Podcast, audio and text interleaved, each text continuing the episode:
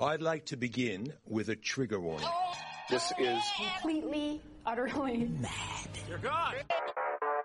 Insane. Genius.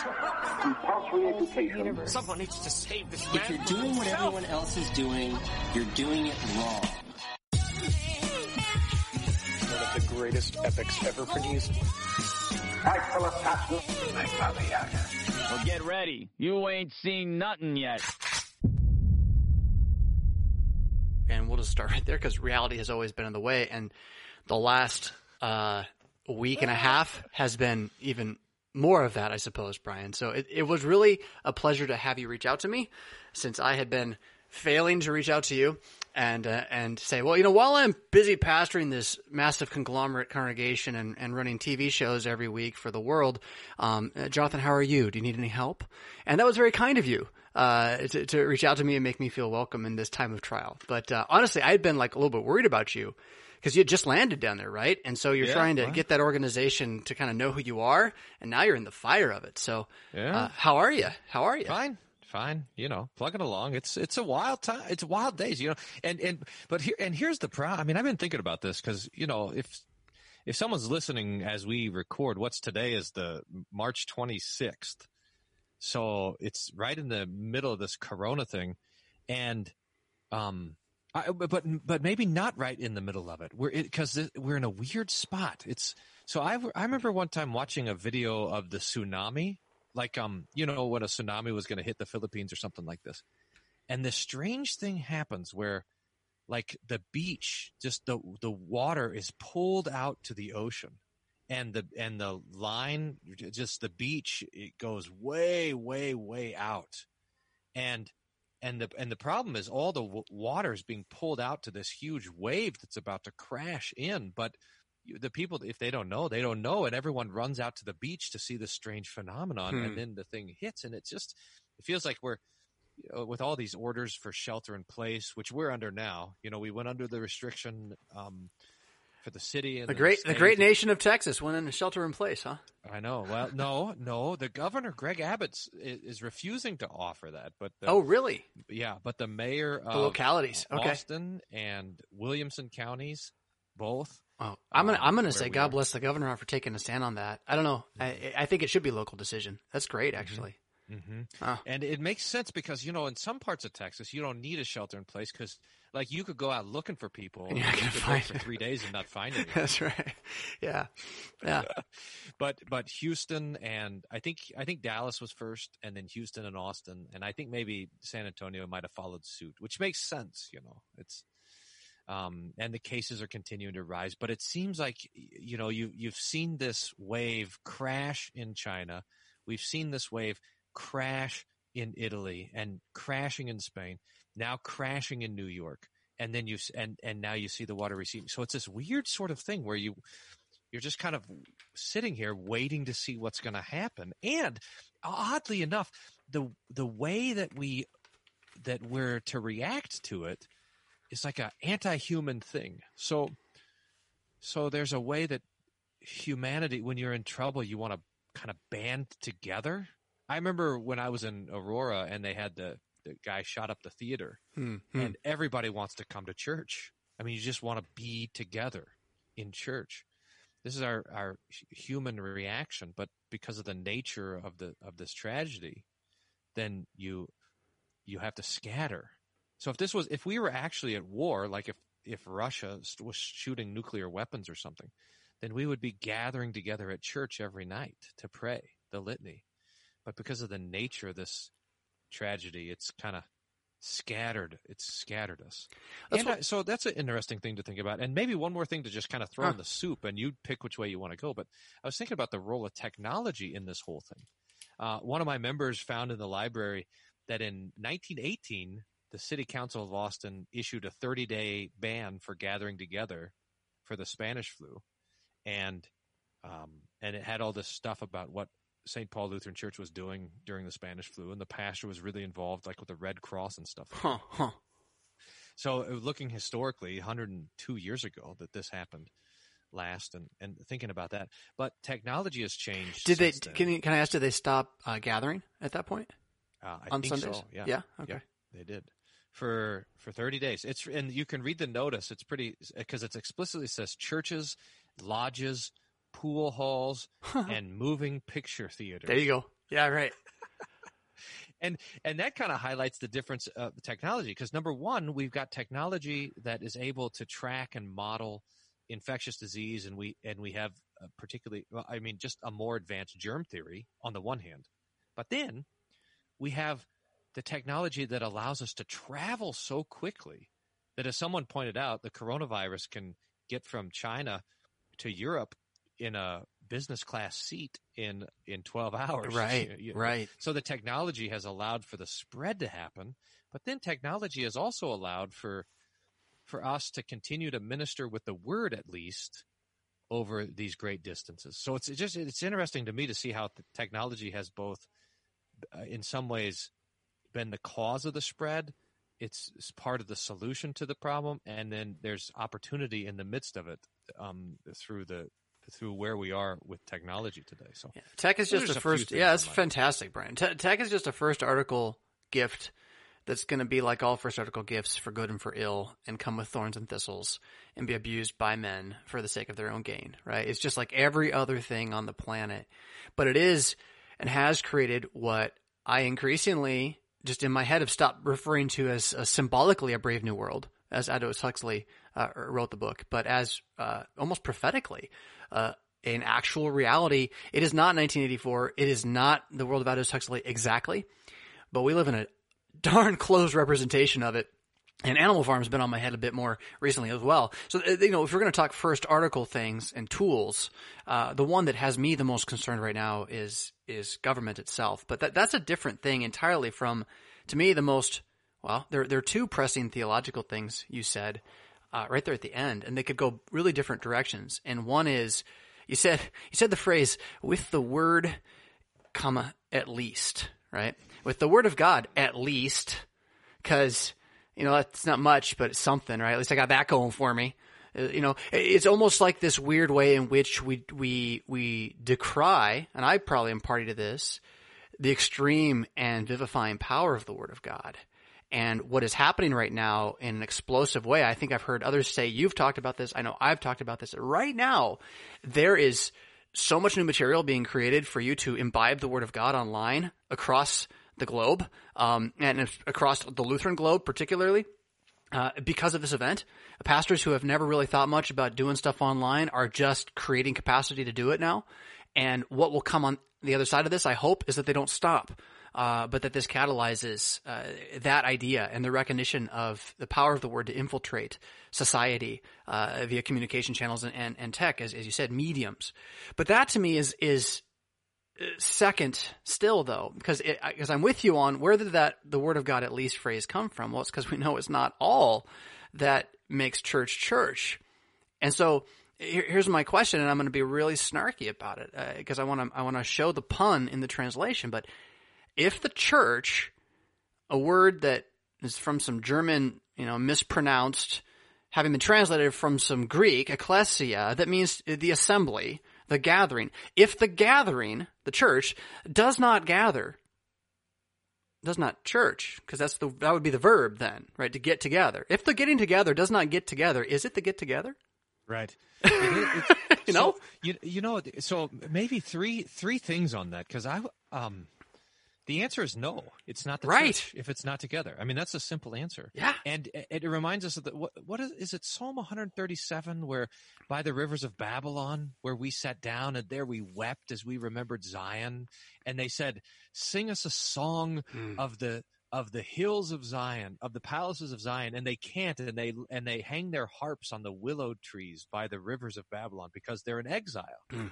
and you can't you can't worship when you're in exile. In fact, there's a great danger, and we should w- recognize this: is that the Pharisees were invented in exile, Mm-hmm. and the Pharisees were invented because the the the, the people of God were asking the question, how can we be how, how can we have church if we don't have a temple to offer Right. sacrifices? Right. And because there was no temple, there was no it was destroyed. There was no altar, and and the the problem is that a, an alternate a, a bloodless religion takes shape. Yep. Yep. Yep. And so And so there's a great danger. This is why so- Without flesh. Yeah, without flesh. So, so there. This is why, and I've been thinking about this. Why it's the hardest for Lutherans to cancel church, but also the easiest for Lutherans to cancel hmm. church because it's hardest because we, amongst all confessions, we have the supper, we have the body and the blood, and you know the the, the Protestants have either a, a spiritual meal, meal or a symbolic meal, so no big deal. The Catholics have this sort of idea that the sacrifice can be transferred. So you can have a you could sacrifice the mass for the dead, or you know, there's a lot of priests that, they are having the Lord's Supper and they're just consuming it themselves. And there's a prayer that the, that the people can participate from a distance in the virtue of that sacrifice. I'm So- pretty sure you can pay for it to be said just for you. I, I would yeah. I would wager you can still do that these days.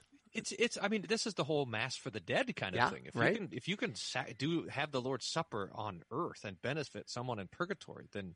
But we don't have that. In fact, we the Lutherans say you don't even we don't practice, for example, the Corpus Christi uh, procession, because Jesus did not give us his body and blood to be to be adored at a distance, but rather to be eaten and to be drank, drunken, drank drunk. Well, can How I can I can I chime in there and say something else that you know it, it was not taught in this context. It was taught in terms of who can perform a baptism, who can do the Lord's Supper, and and the idea that uh, any person, any Christian, should and can baptize someone in an emergency, but that there is no emergency Lord's Supper situation, and so a pastor should always be the one who does that. And in that is this idea that the supper is not necessary for salvation, while baptism is, and that's a very complicated technical theological argument there. I don't want to chase that hole, but there is this thing where like we don't have to meet for the Lord's Supper every seven days.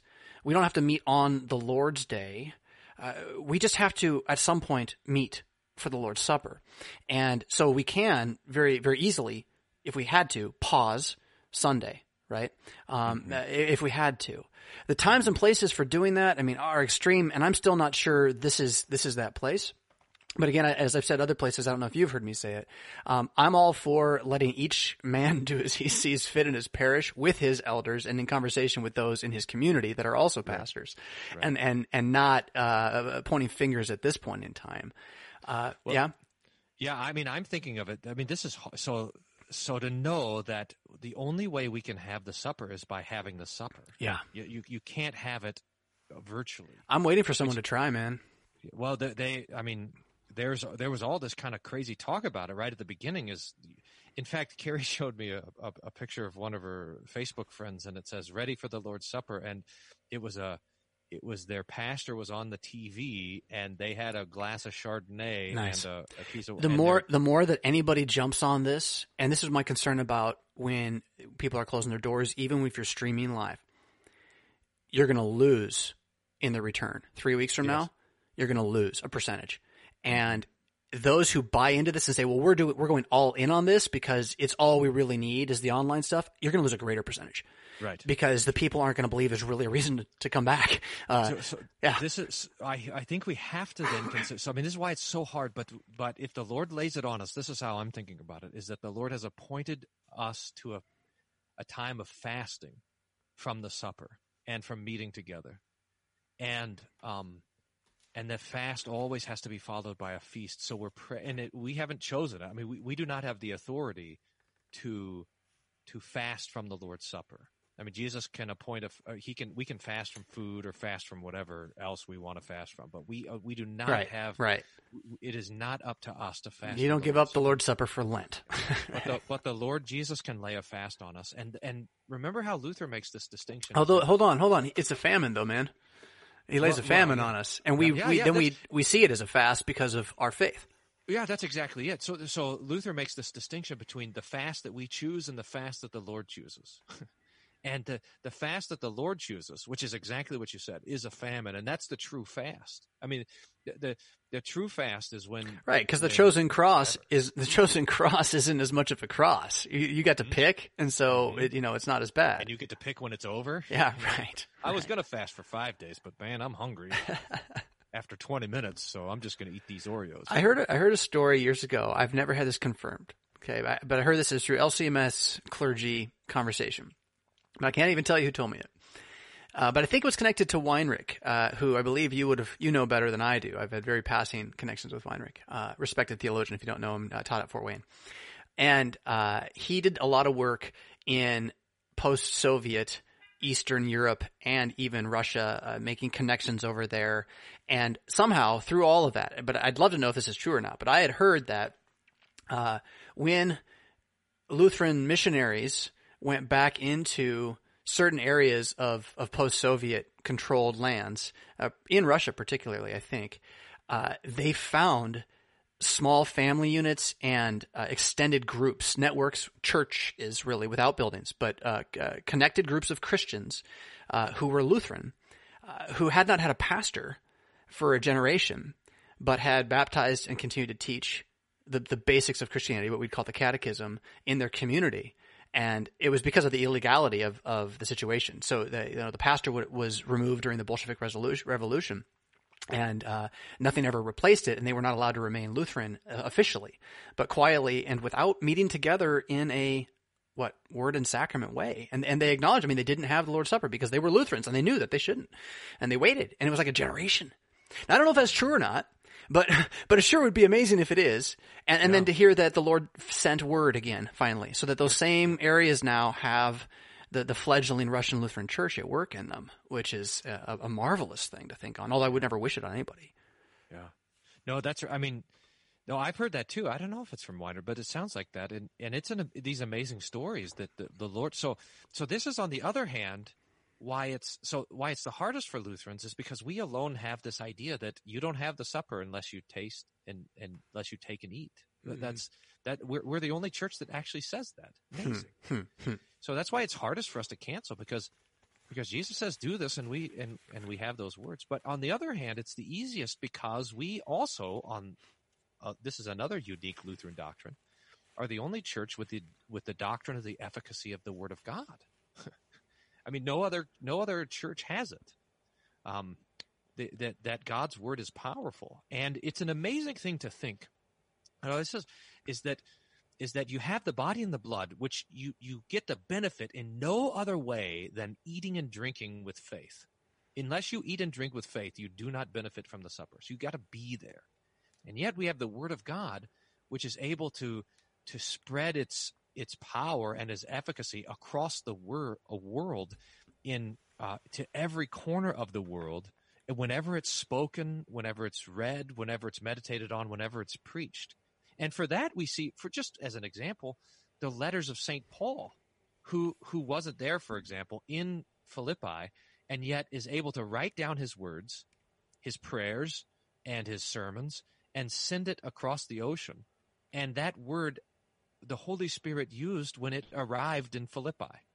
so that so that God's word is is able to be transferred from one place to another uh, via technology and have its benefits there. And so because we have that great confidence, we, we're able to say, well, the Lord can sustain his people through all sorts of trouble. Um, and, and so that gives us confidence that even when we can't meet together, that the Lord will will will sustain our lives, even though it might be it'll be a, something, you know, like when you're fasting, you're diminished, but it, will our lives will be sustained. Yeah, the Lord Jesus Christ is the Word made flesh, and that Word then being the Scriptures is the mediation between the Father and and you. Right? If, if there is one mediator between God and man, and that is the single man Jesus, who is also the Word, whose words are what the the substance and and uh, perlocutionary force of Holy Scripture of the Bible, what the words do. That's all Jesus, right?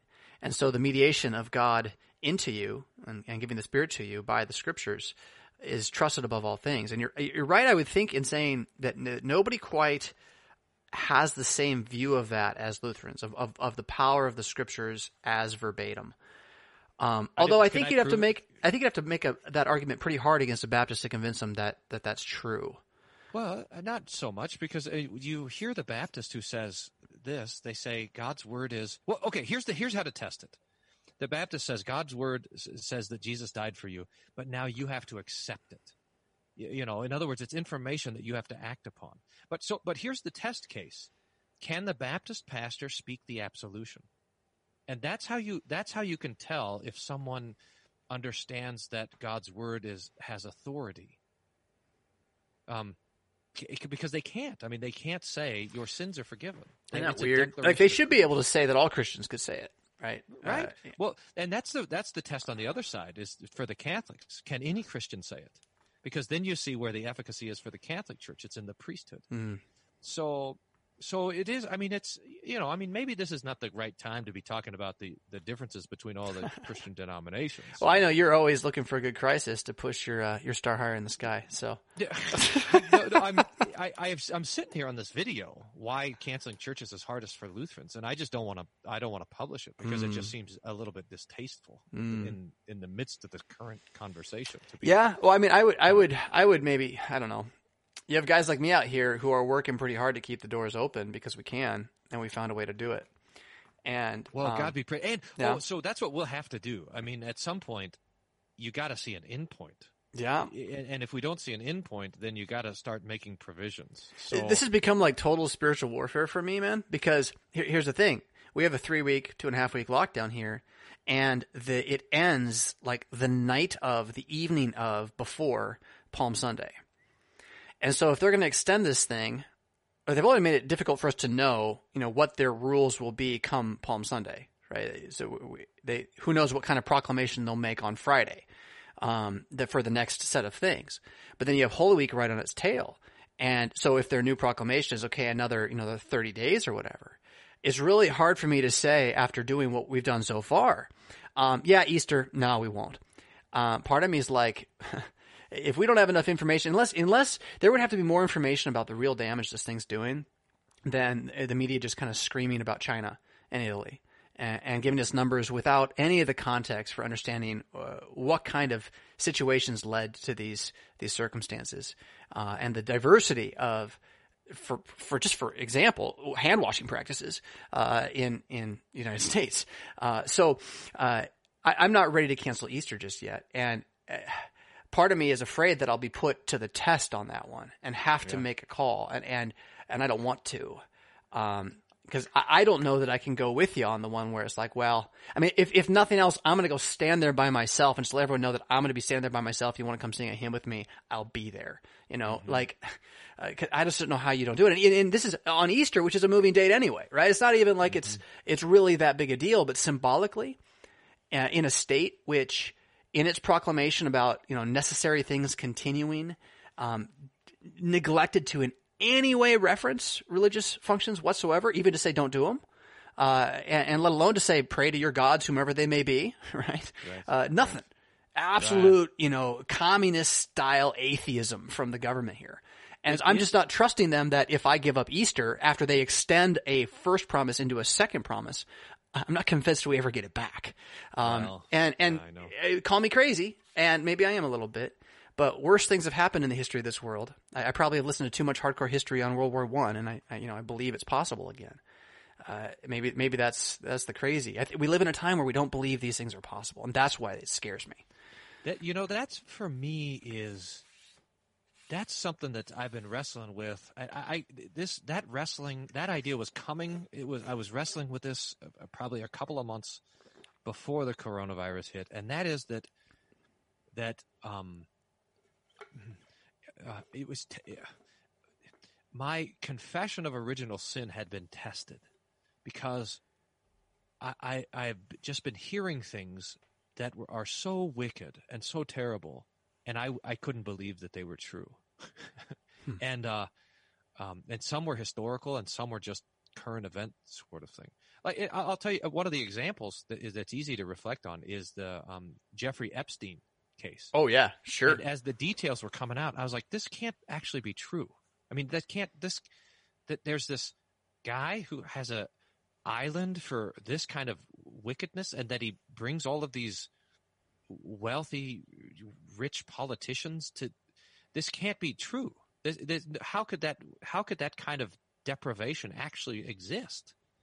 And, but I know it can be true because I confess the doctrine of original sin, but it just doesn't seem like a, it doesn't seem like the real world. It's it's like nothing, no world that that I live in. But then there's just so many things like that were kind of pressing in on me, and uh, and now this this is pressing in on all of us that that this that you know the the human society is a fragile thing. You just wonder how how much it can stress before it breaks.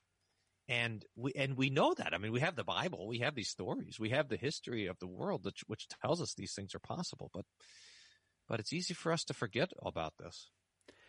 I think I, I, here's what I've been I've been really pushing on just the last day in my thoughts, and um, so I'm, I'm not sure if I'll even say it well, uh, but I think that we have un- underestimated significantly the the amount of worldview formation that I, I would I would gauge gauge or guess that it's the television. The, the distinction between radio and television, the leap in worldview formation is not one to one, but is exponential in scale. And the amount of television that I imbibed as a young man, uh, all the way up until my I don't know, uh, late twenties when I finally just went to Netflix. uh, the amount of time that was used, f- the, the world was free to form my assumptions without me really thinking that's what the world was doing. Uh, leaves me now asking, kind of at core levels, what are the things that I've always just uh, taken for granted that I obviously shouldn't because the Bible so clearly says something different and I know the doctrine of this thing. But to take it to its like, well, fleshly understanding, uh, to put it into real life terms and then believe that's not just possible but normal.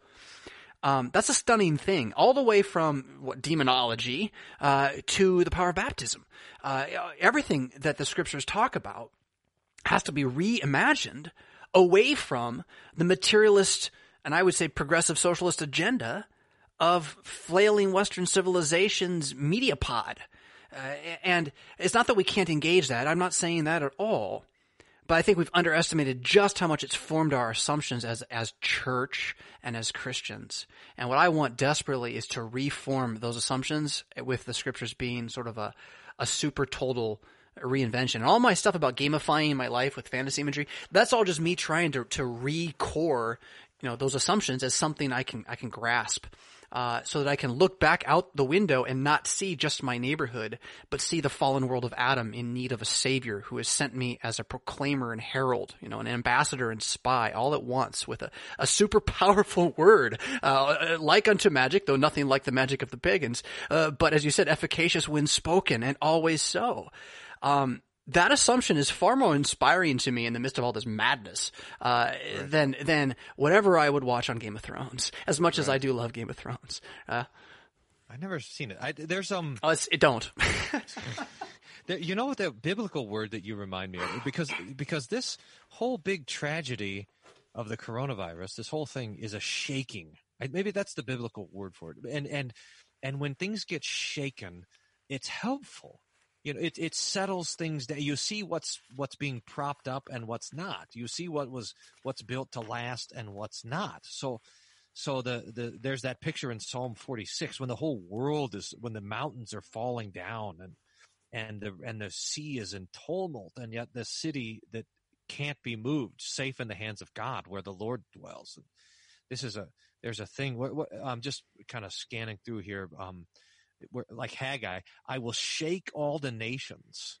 I will, uh, for thus says the Lord of hosts, yes, once more in a little while, I will shake mm-hmm. the heavens and the earth and the sea and the, gra- and the dry ground. Speak to Zerubbabel, governor of Jerusalem, Judah, saying, I'm about to shake the heavens and the earth. This is, this is the, so that the, the world is being shaken. And now all these things that we have propped up, all of our idols start to fall over uh, which is helpful. I mean, uh, you know, I mean, we, it's helpful for us we because we we prop up these idols ourselves and and we don't even recognize it. So the Lord has to. Has well, to and that's okay. So so what I see first article in this whole thing is that in three weeks there's going to be a whole lot of congregations that might not open their doors again. Yeah. you know, and and that'll be a powerful sociological event in every town and city. It, um, so it could be. You're always. I, it could be the other way around. It you think? Be, it could. I'm talking from a fiscal perspective. I'm just Well, talking okay. financially. They, they, they were on the ropes to Yes. begin with, to Yes. begin with, and this is just gonna. I mean, maybe if the pastor's got another job by now, he's making ten dollars an hour somewhere, he stays, maybe. But so okay, but think about this. So like I, I was, I, and don't think. But one more thing. Don't, I don't think I'm just talking LCMS. I'm talking the whole spiritual frontier of America, right? So I'm not just saying this is an LCMS thing. Think about all the pastors that are basically for hire guys, Mm-hmm. right? Um, this is going to be really disastrous for a lot of Mm-hmm. people. But okay, but but so I, I think it was probably yesterday when I was just sitting around the house. It was just, and I was thinking to myself, You Um, bum. if I ch- if I chose just to stay home for three weeks, Hmm. like, what kind of life am I living? You know, this life, I'm just going to take. But because someone chose it for me, I'm like, I gotta get out of here. I gotta, you know. Be- Now, I don't wonder if that same phenomenon happens to all to to, to this percentage of delinquent members Hmm. or people who just neglect church because they whatever because they have soccer or or because they have laziness or because they want to watch golf on TV. They, you know, the golf on Sunday was like a replay of 2018. this, is, this is crazy. Now, so let's say there people who don't go to church because they don't want, but as soon as someone says, now you can't go to church, I hope this flares up in the conscience of the, of the whole church and that when we get back to church that ev- that I hope so, man. I just didn't see that. I saw people just say, okay. And it's like, can you struggle about it for like 15 seconds, please? I wrote one. I wrote one good sentence. You know, I write about once a year. I write a good sentence. I think this is a good sentence. It's. I got to read you a paragraph. Oh, but It's one sen- sentence and it's a paragraph? No, no, it's. I'm telling You're you. going to read me a paragraph and in it is the one good sentence you ever wrote. Yeah, and it's actually a sentence fragment. There you go. So Okay. The phrase. Uh, so this is my letter I wrote to the congregation on the 20th, so last week. True fasting is always accompanied with repentance and prayer. We repent of our indifference to spiritual things, of our coldness towards the Lord's gifts, and to the casualness with which we had treated the holy things of God. And we pray that the Lord would quickly end this trouble so that we would once again gather before his holy altar with hearts leaping for joy and dry lips quenched with his forgiving blood. Oh, to take up the cup of the Lord. Oh, Lord, hear our prayer. Hmm. Now that I think is the, the the the thing that I want to echo there. That just that oh to take up the cup of the Lord. That that that that we had this great privilege of being able to gather week after week after week to drink the Lord's blood, and now it's gone, and so that so, so that we we pray that the Lord would would create in the midst this this longing for that. Now maybe it won't happen, but we'll we'll see. But that's got to be our prayer. I think That's it will happen, Bryan. It'll happen to a remnant. And that remnant's going to come back sharpened and strong. And I have no doubt about that whatsoever because that's what the Lord does when he sends these famines that turn into fasts. He, he purges the dross. And uh, that's what's going to happen. But, but for those who would prefer to be dross, it, it, it's a shaking of them, right? Uh, it, it's a shaking of the branches that the, the rotten fruit would, might fall out. Um, or it's a, a chance for the, the goats to just kind of go say, yeah, I'm a goat after all. And, and none of that's going to happen, I think, intellectually. That's not how humans operate. None, of us, none of us are really just intellectually making decisions. You know, we're, we're whole persons with uh, emotion and, and meaning and history and connection, all these things. And uh, there's going to be those who have been cultural Christians, and just, that your your your statement about you know what could be won't happen to them. It'll it'll be some of both both ways. But I think that what we're going to have to then face on the ground in three weeks is yeah sure okay where'd these people go how do we how do we uh, deal with our negligent members but with that if that was 20% of your income as an organization every year and you only pay the pastor and a secretary what are you going to do you know and if you were already in crisis uh, it's it's weird. The congregations that don't have pastors are the ones most ready to weather this storm. You know, the groups of, of 25 people in a building in the middle of nowhere. I mean, they can just kind of sit there and keep doing whatever. Um, uh, but is that is that church either? That's sort of the question Yeah, too. Yeah, that's right. I mean, it's going to be. I, I, what are these projections for the unemployment? Like, Yeah. Twenty percent, thirty percent. It's I, I saw just a report come across this morning how many people have been laid off just this like in the last two days. Golly. Uh, and I was talking to a friend who said I had to I had to lay off all my thirty eight employees so they could get unemployment because I can't pay them Right. because all my all my gigs are done. Uh, Right. he, I mean, he just lost. He lost in one day. He lost all of his work for the next foresee of six months. So Yeah. Like, what do you do? uh, it's. I mean, in some ways, the church can. Uh, uh, the church is in a better spot than than most It is. businesses. It is. I think you're right Um, because it just- doesn't require as much to keep going if it has fewer employees. The bigger churches like your own are where these numbers can creep up the backside real quick, and twenty percent of your budget taken away. I mean, just imagine what that'll do to the function. Um, yeah. and you know, being ready to walk through that with the leadership and say, okay, well, here's what it is. You know, Yeah. I'm sure you're capable. I'm sure they're capable, but Well, we're uh, we're in a uniquely good spot, but um, especially the, uh, for I mean, just after a year vacancy, so they were stashing cash away, and for you know they weren't paying a pastor for right. for but but I mean no no matter it's, it's um there's yeah other t- it's uh, um, it's it, I like that string of mean- grunts. That was great. What's that? It was a string of grunts. You went, ah, hmm, ah. well, I mean, because you do have you you do have different churches that are in different. I Yeah. mean, I just I, Yeah. I wonder about this. You know, so it's going to be di- small churches are going to have certain shapes of problems. The big churches are going to have certain shapes of problems, but the you know the families are going to have certain problems. And and and here's the I mean the the real trouble though is I think before we get to that, it looks like we're going to have uh, just a string of of of sickness and death if if the wave does crash uh, uh, that that we're not going to be able to handle in a normal way. So I just I ran the numbers with like the projections of of contagion, how contagious this thing is, what percentage of people are going to get it, and what percentage are going to die.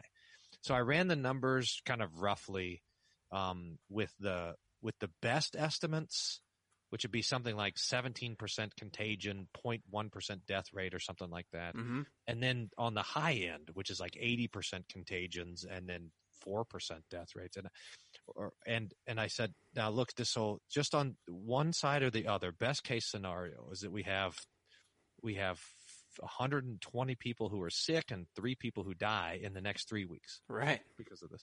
That's the best. And the worst is bad. It's like 600 people sick and uh, 35 deaths or something like that.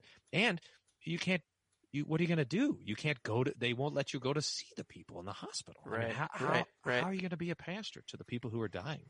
I've thought, now this is a technological solution to a pastoral problem, but I've thought of just getting a stash of like, uh, Kindle Fires or something like this. And then handing them to the doctors to deliver to the people on their deathbed so I can just and set it up with their account and everything so I could just Skype with them Yeah. and be right there in their hospital room even though I can't get there trying to figure out how, how do you do that how, right. Yeah, I So- don't know. I, so where are you reading these worst case scenario things? Because I have not in any outlet that isn't the screaming NBC um, seen or heard anything that alarmist.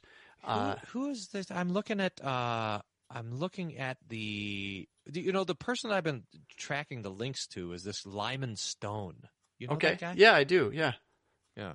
And he sends up these links to these models and stuff like this. And so I've been, but I mean, who knows? My, my numbers could be totally, I mean, I, what do I know? I mean, I, Well, your your your best case scenario, um, I believe, uh, in the article I read yesterday by James Altucher was actually his like worst case scenario, and he's you know interviewing World Health Organization virologists on this thing.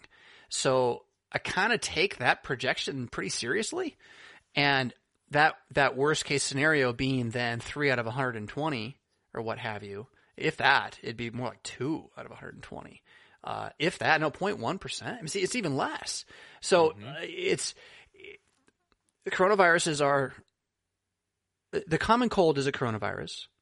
SARS was a coronavirus. They're notoriously weak but effective, and the fact that this one has done what it's done is interesting, but by no means does it show us uh, that it's it's the killer virus of. Did you ever see the movie Outbreak in like the '90s? That's one you should go watch right now. uh, you know, it was it was it was about something far worse than I'll tell you a this. funny story. You'll like this story. Uh, well, you, you finish your thought though. Well, I, I, I lost it. So it was about something far worse than this, and it's certainly not what the common cold has done, or, or could do, or did maybe say to the American Indians. I've heard mythologies about all of that as well. I don't know, but what what Altucher's case is that look, it has moved through a population that was completely unprepared and living in world conditions and done one thing. Is moved into Italy, which is super top heavy with senior citizens and not really good, effective healthcare, and it, it's done something there too. So what's that going to do to us if we are uh, aware of that? You know, you can't just transport one to one any of those numbers. Uh, And then again, this worst case scenario, the flu beats it every year by a, by a you know an easy mile. Uh, and so we're, we're we're gearing up for what happens every year anyway, out of this tremendous fear. And and what Altucher's point is, and I think he's got me on this, is you're gonna we're gonna cause a lot more deaths with this economy slowdown than this disease would have done if we just let humanity get a cold. And um, uh, we'll see. You know, I don't know. I really don't know. That's what I want to believe. Is what I just told you. Yeah. Right. Yeah. So don't don't take me as the final arbiter of this thing. But Yeah. No, I know it's it's a weird thing. I mean, you so like I just pulled up the numbers here. So so Italy, you know, you got seventy four thousand confirmed cases, seventy five uh, seventy four thousand, uh, seven thousand five hundred deaths. That's like uh, that's 10%. solid. It's a solid ten percent. is it or is it just a percent? ten percent? Ten percent. But then you have Germany, which has 40,000 cases and 229 deaths. That's like 0.5%.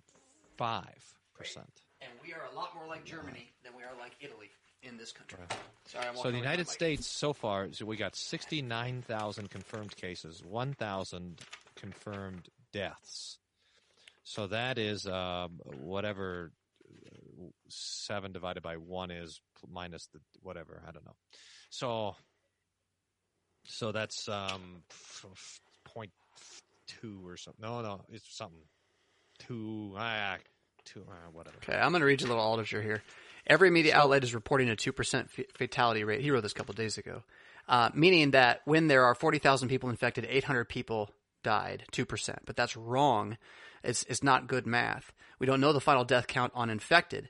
In the above example, the 40,000 people alive but still infected, we don't know how many people of them will die. Uh, that would then raise the rate. Um, but his point there is that eh, there are there's a huge percentage of a population that is infected with this and never really even gets anything.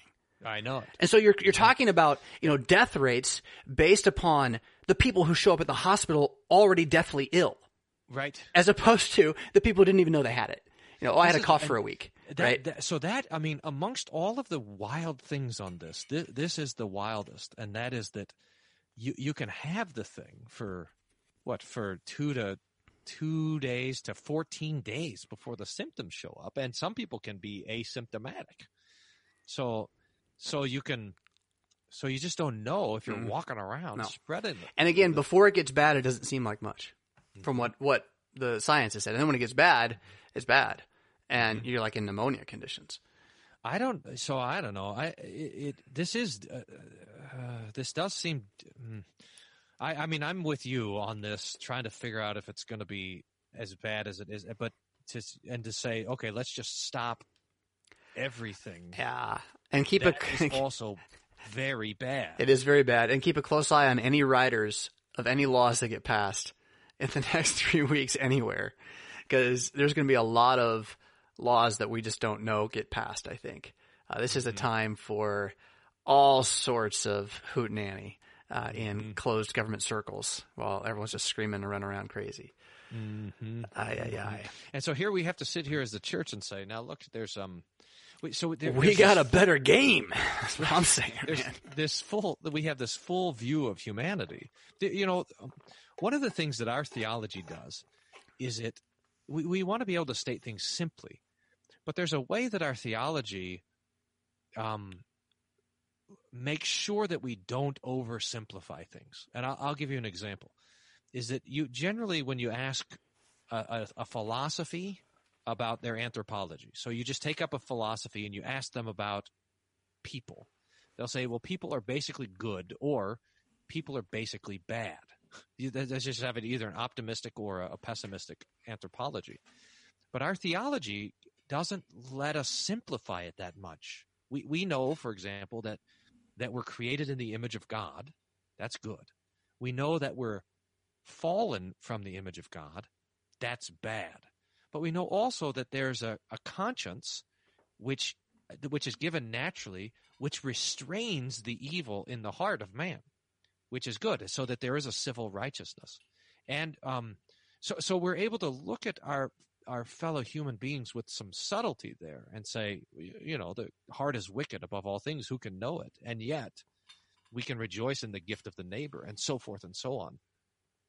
So we're able to look at these things with a little more, um, with a little more subtlety than than other people would. And the same, so the same thing then is true of life. We're able to look at so so you have people trying to they say, look, um, if we can save one life, we can do it. Human life. This is the, the, the it's inestimable of an inestimable value. And then other people are saying, no, no, there's a, there's an economic cost, and this should be considered there as well. And it seems like these two things are fighting against each other. Well, we can look at this whole thing and say, well, those those are both true. We have to Mhm. consider both of those things. I mean, you shall not murder and you shall not steal are both commandments from God.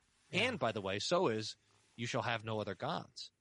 So that we're able to take a sort of a a tenfold perspective on all of these things rather than just look singularly at one particular issue. I think it's a mistake to equate murder and the teaching of the fifth commandment with people dying and we were unable to save them in a normal and healthy and godly way. Like like the the line between staying alive as long as possible and murder, I think is really a, a it, it's it's not a line. It's it's a really dark black boundary. Well, uh, you know, Right. And I mean, that's part of it. So you, you go back and read like Luther's What to Do in the Time of Plague.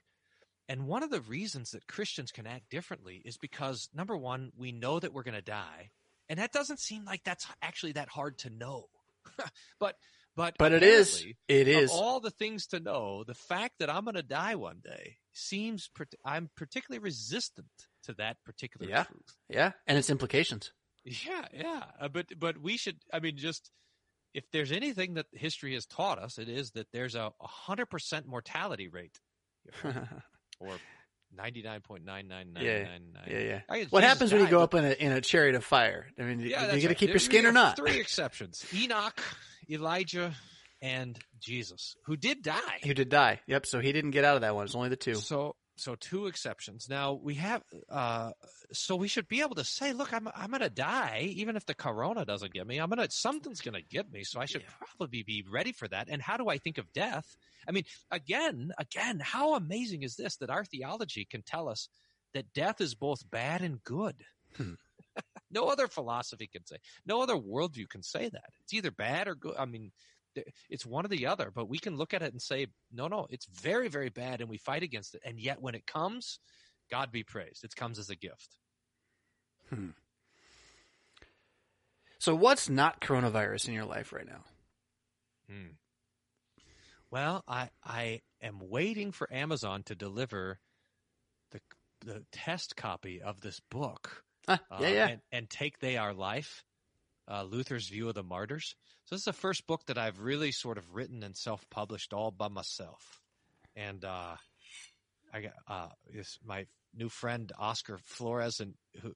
Uh, is from Mexico did the cover design, which is really cool. Cool. There's this lion kind of bearing down on a guy who's praying and uh and the book is. It's not that long. It's like 120 pages or something. And I just I just walk through Luther's treatment of Agnes and Agatha and his treatment of burning a brother Henry and his treatment of the cross and the Christian life and uh, and talk about it. So I think uh, so. I'm excited about that. I mean, I Yeah. haven't really put it out there yet because I want to. I want to see the copy in my hands first to make yeah, yeah, sure. yeah, it's yeah, yeah. Well, and you want to do a little lead up to it when you release it. Don't just say it's out. But here you go. this Nah, is I'm just- I'm- this is your this is your coming out party right here, right? Yeah, Uh, this is so say the name of the book again. Uh, and take they our life. And take they our life by Bryan Martin Wolfmueller. Luther's theology of the martyr. And You effectively your third- on Amazon right now. If you count self, oh sorry, sorry, go ahead, go ahead. I never have told anybody. But I'm gonna I'll put the PDF up there so people can download it for free. And I think I'll do. Oh wow! I think I'll record an audiobook. Okay, try to cool. Publish that and see. And so you can buy it on. Amazon, but you can get the PDF for free. You're going to do something to record it.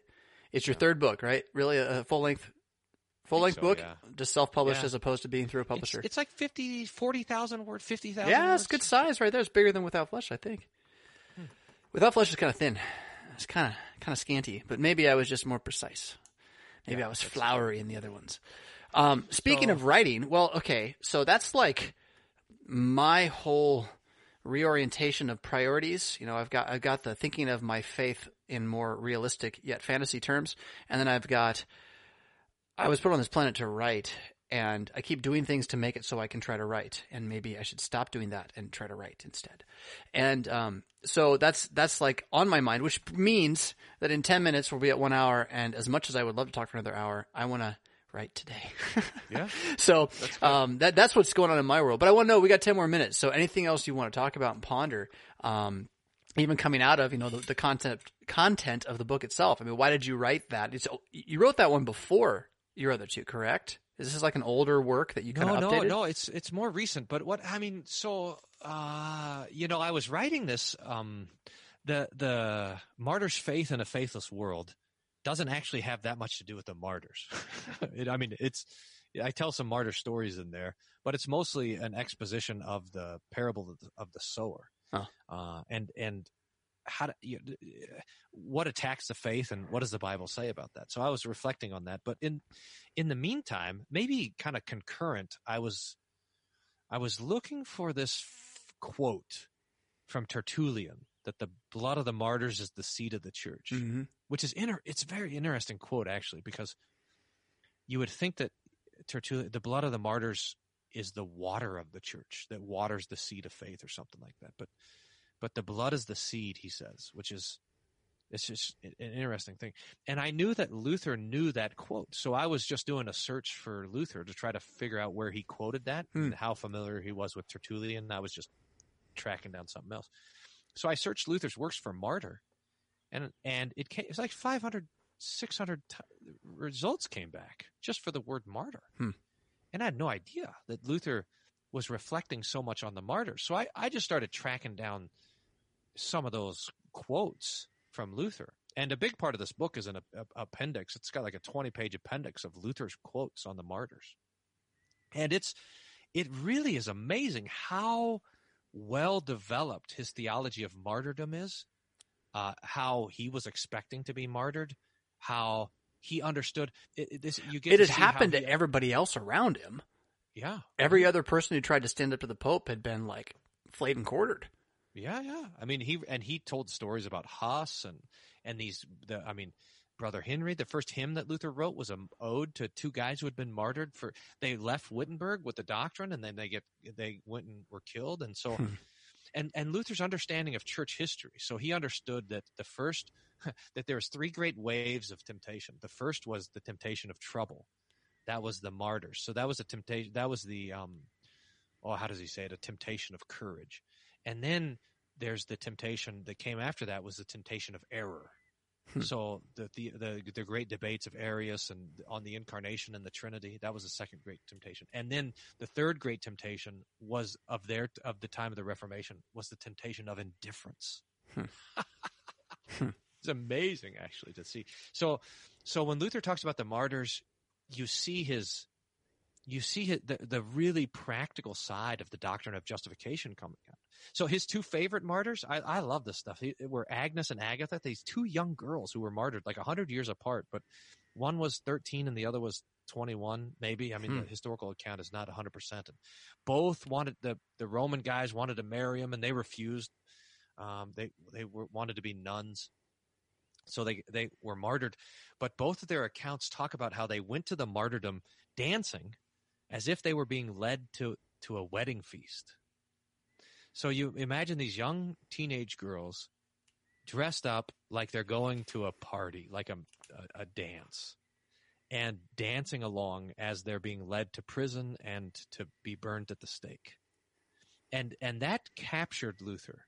I mean, it really he his last sermon he's preaching about Agnes dancing to the stake it, that he preaches in Eisleben before he gets sick and, and dies. He's that, that that captured his imagination and and he uses them as the examples of what he identifies as spiritual drunkenness. Hmm.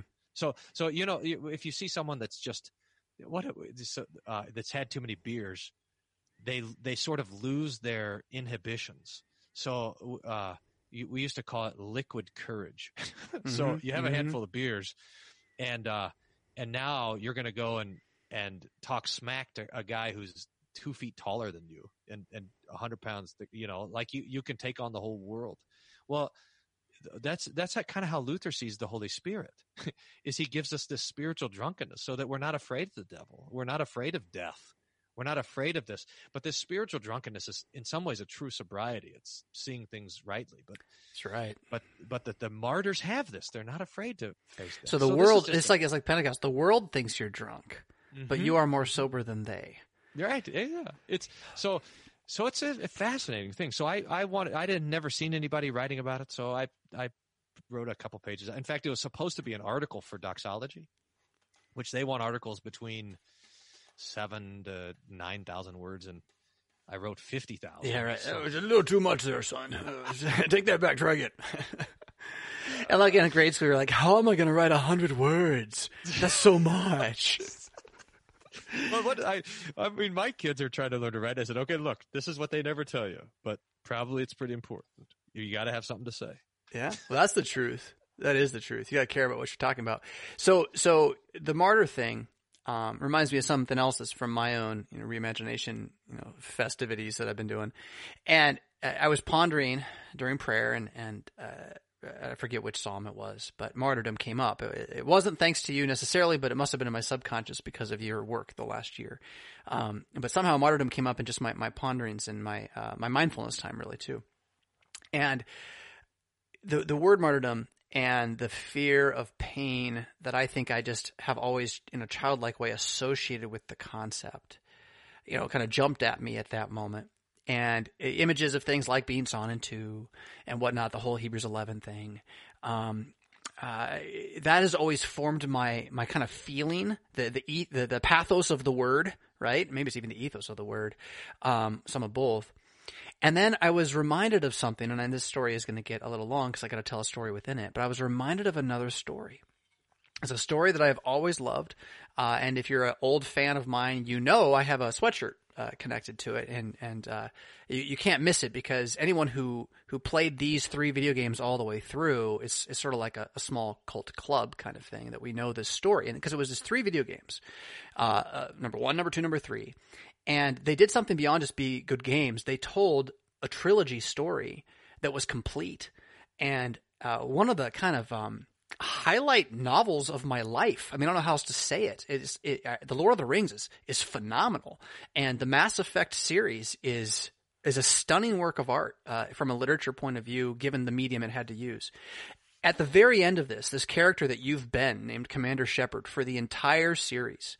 And this is a guy who's already died and risen once. Uh, this is a guy, but he's just a guy, right? It's, it's, it's through the marvel of science and whatnot. This is a guy who's been willing to sacrifice his life to stop the purging of humanity by alien species. And, and now you're at this final moment with the same crew you've been with this whole time and they've developed and the storyline, the dialogue and the relationships that are there. And you're making your last stand against these, these behemoth space alien ship creatures called the Reapers who come and destroy civilization every so many millennia.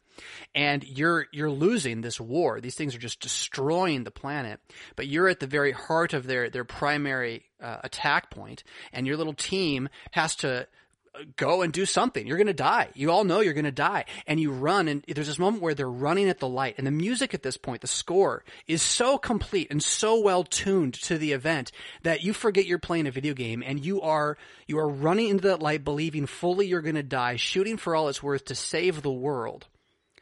That's martyrdom. That emotion is martyrdom.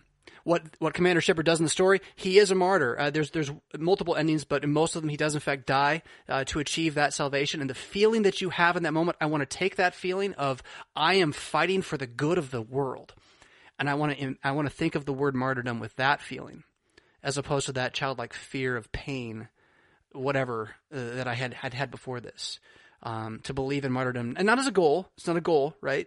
Um, but it certainly is an, an, an inspirational reality, drunk or not, mm-hmm. right? Mm-hmm. I don't know if that all made sense, but uh, no, no, yeah. no. That's. I mean, there is a sense that the martyr. I mean, I, that that's the that kind of thing. I mean, I don't. I'm not so connected to that video game, but the- Sure. But when when when we're reading through Hebrews 11, and it and it has all the they, they stopped the mouths of lions. They mm-hmm. set they they conquered kingdoms. They they gave their life. And then and then it talked about they were overcome in battle. They wandered around in sheepskins and goatskins. And then it says, of whom the world was not worthy. Hmm. I mean that that little line there, I don't I mean, would that the would that God the Holy Spirit would would put in each of us a, a little ambition that that would be true of us. That that that that it might be that might be quietly whispered, the world wasn't worthy of them. you know I mean, what? not because of our haughtiness, but No. because of whatever. No, that that thought and that expression is largely what I experienced for five hours as a pastor communing people in the woods this last Sunday. Each hmm. one that came down, and they would surprise me. I was like, like who came, who didn't, and some knew. And I, I'm trying not to judge anybody, right? But each one that came in, there was a moment where my heart just cried in joy for who they were, and that they'd come out on this day and that they weren't scared off by the fact that we'd changed the plan and said it's going to be outside and you got to walk down into this little grotto uh, where, where your uh, you know your cult priest in his robes of purple is standing there at a wooden altar right um, they came down so pious and yeah, the the world going on around them, you know, Walmart delivery trucks zooming by and everyone else shutting down, uh, is not worthy of them.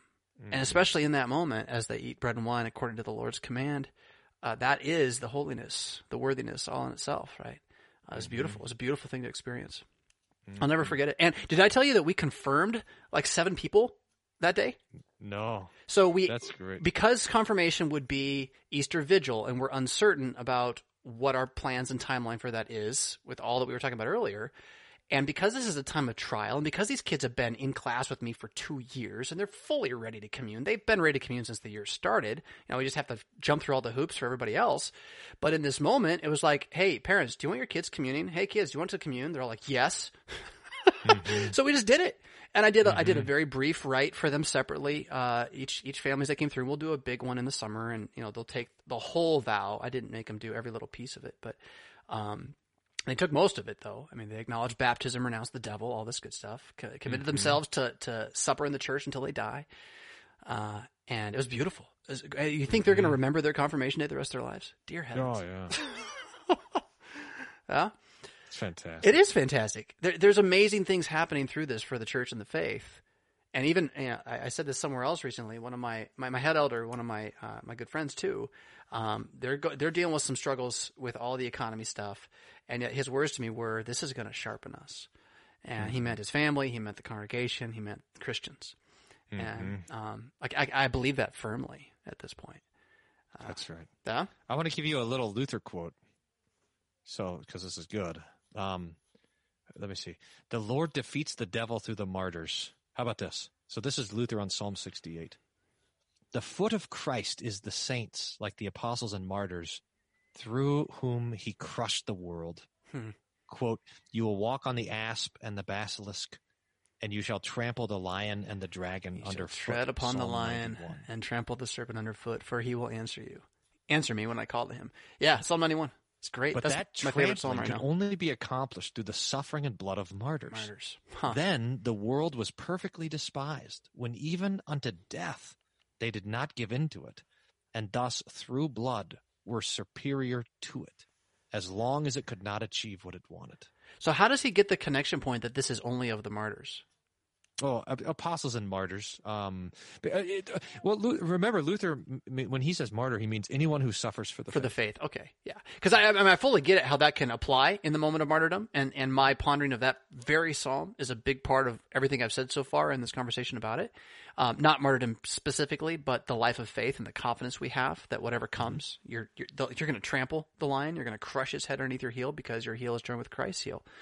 And the, the rest of that psalm, you know, God being the fortress and the refuge, uh, delivering us from the snare of the fowler and hiding us from the deadly pestilence, all these things, um, uh, hiding us from the deadly pestilence. Mm-hmm. There, I mean, does that mean you don't catch it? No, but it can't harm you, can't hurt you, right? It can't harm you. What you a- have nothing. What a thing! To live is Christ. To die is is gain. gain. Yeah. It's great. Hey Bryan, I really appreciate you reaching out and having this conversation. And if you get too bored, let me know. We'll do it again in a week or so. Because It sounds why good. not? Just you sitting know? around Well, thinking about this stuff. That's great. Thanks I'm- for having me. If you if you need something else to do, I'm sure uh, somebody can find some work for you if you're bored. But I'm pretty sure you'll fill up the time uh, I'm pretty sure I will. well enough, right? Sure. Right, right, right, right, right. No doubt the facts have been exaggerated. Yes. Namely, You know Bobby Especially the scourge can be wiped well,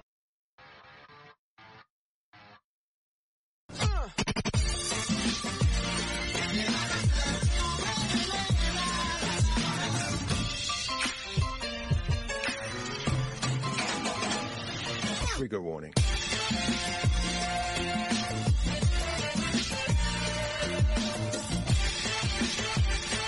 This ain't a safe space. Compulsory Insanity. by going Yes. Completely, utterly. If you're doing what everyone else is doing, you're doing it bad. Was that worth a dollar? Click the Patreon link in the show notes to sign up. Pretty please?